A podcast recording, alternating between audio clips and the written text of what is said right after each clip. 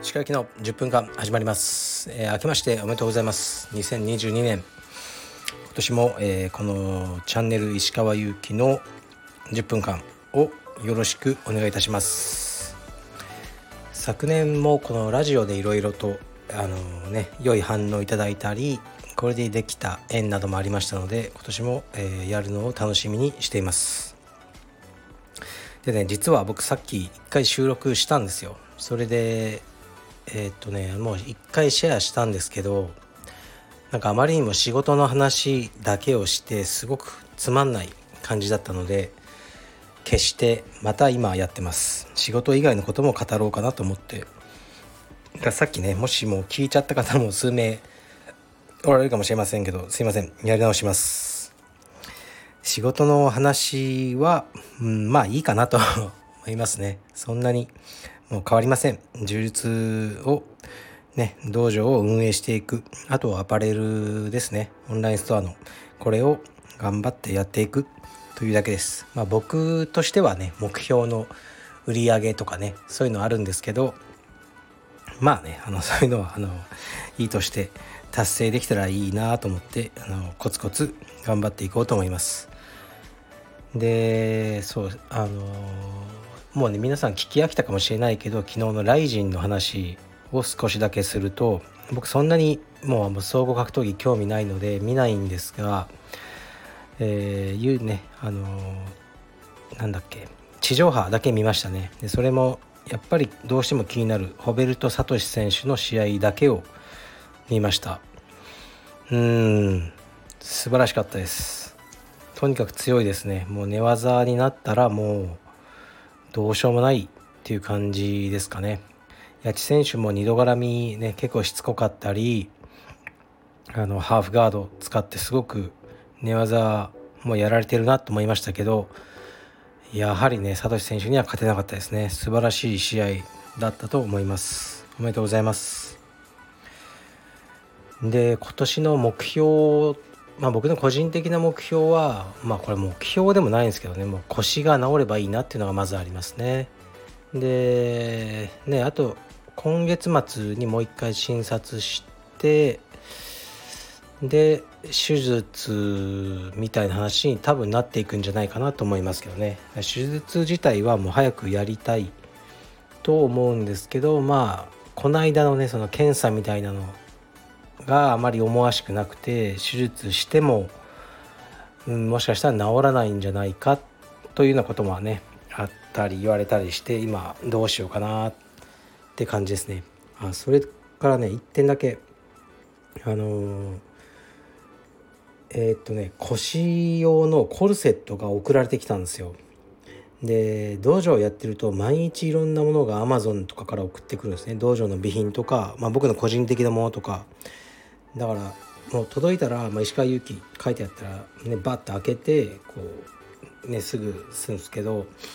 で腰のサポーターというかありますよね。コルセットみたいなやつが来てたんですよね。でなんかねあれこんな頼んだかなっとか思ったんですけどでもうんなんか隅っこに置いちゃっててでこの間あそういえばあれと思って見てみたら送り主の人わからないんですよね。でもやっぱり僕頼んでないんですよ。Amazon の履歴とか見ても。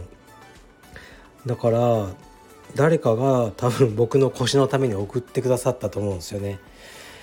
すいません。ありがとうございます。使うかどうかわからないですけどそのあのお気持ち大変嬉しいです。ありがとうございます。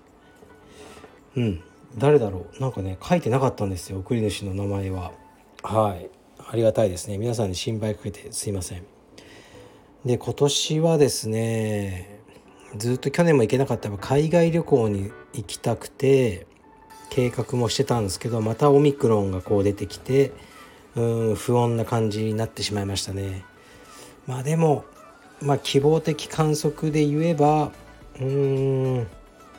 夏ぐらいには少しもう旅行に行って帰ってきても隔離とかしなくていいような状態になってるんじゃないかなとか勝手に思ってるんですよね。そしたら旅行に行きたいですね。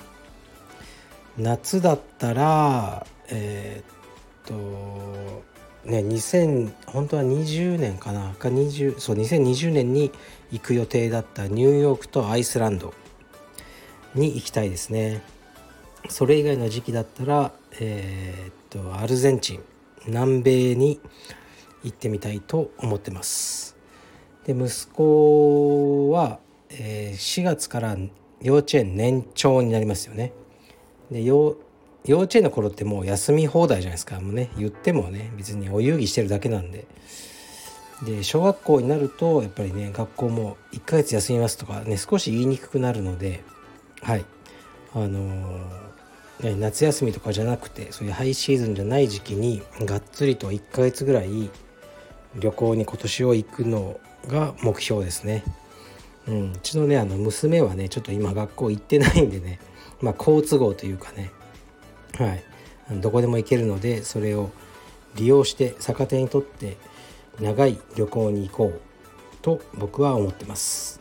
でもねこれも何でしょう。あのコロナの状況次第ですかね。うんなんかねすごく状況が悪いのに無理していこうとは思わないのですごくコロナの状況がね世界的に良くなったらあの旅行に行こうと思ってます。うん旅行ね本当行きたいんですけどね。まあでも毎年いっぱい行ってたんで海外。ね1年間に3回、えー、台湾に行ったりとかしてたのである意味ちょっとお金を旅行に使わなくなってあのうんそれは良かったかもしれないですね。すごい金額をやっぱり家族4人でね飛行機乗ってホテル泊まって長い旅行行ってるととてつもないお金かかるじゃないですか。でも全然、ね、後先考えず毎年そういうことしてたんですけどあのねここ2年ぐらい全くそういうことはできてないのでお金が貯まったのかもしれません。うんまあ貯まってないですけどね。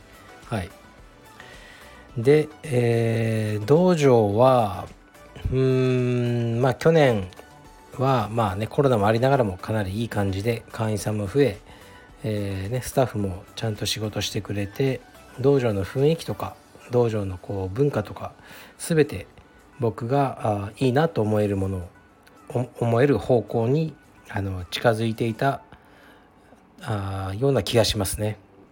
うん、今年もそれを続けていこうと思います。と僕のその、まあ、大事な仕事である、え、カルペディウムオンラインストアですね。こちらも頑張らなければなりません。でえー、っとねこちらはまたね通常通りの、えー、アイテムいろいろとかね道着いろいろ、えー、ラッシュガードとかに加えてえー、えー、っとねまた新たなこう今まで作ったことないような、ね、商品も挑戦していきたいなと思います。で、えー、っとカルベディムのアパレルを語る上ではねあのもう外せないベドウィンさんですね。ベドウィンザ・ハートブレイカーズとのコラボもえー、っとねすごく話題になった前のありましたねフーディー。それとかねもあったんですけど今年の春からは新たなるロゴでこのコラボ用のロゴというのを作ったのでであの展開していきたいと思いますね。でまあ知らない方もおられるかもしれませんけど、まあ、ベドウィンのね、代表のオーナーデザイナーさん渡辺正美さんはもう10年ぐらいかなうちでね充実やってらして今茶帯ですねもう茶帯だけどもう茶帯もかなり長くてねもう黒帯に手が届きそうな茶帯の渡辺さんがえー、っとねやってるブランドなんですね。ですごくブランドのイメージも若くて何て言うかな爽やかなうんあのスポーティーなブランドなんですね。だからすごくこうスポーツをやってる人が着やすいような服が多いと思います。でメンデス兄弟がね着てたり海外でもあのファンの方がね結構おられますね充実家で。で今年もえー、っとカルペディエムとのコラボ商品をねやっていきたいと思います。まあコラボもねただロゴを並べて「おいコラボだ」って大体そうなっちゃうんですよね。そのなんか記事とか変わるのかとか、ね、何か変わるのかって言われるとそうでもないんですよね。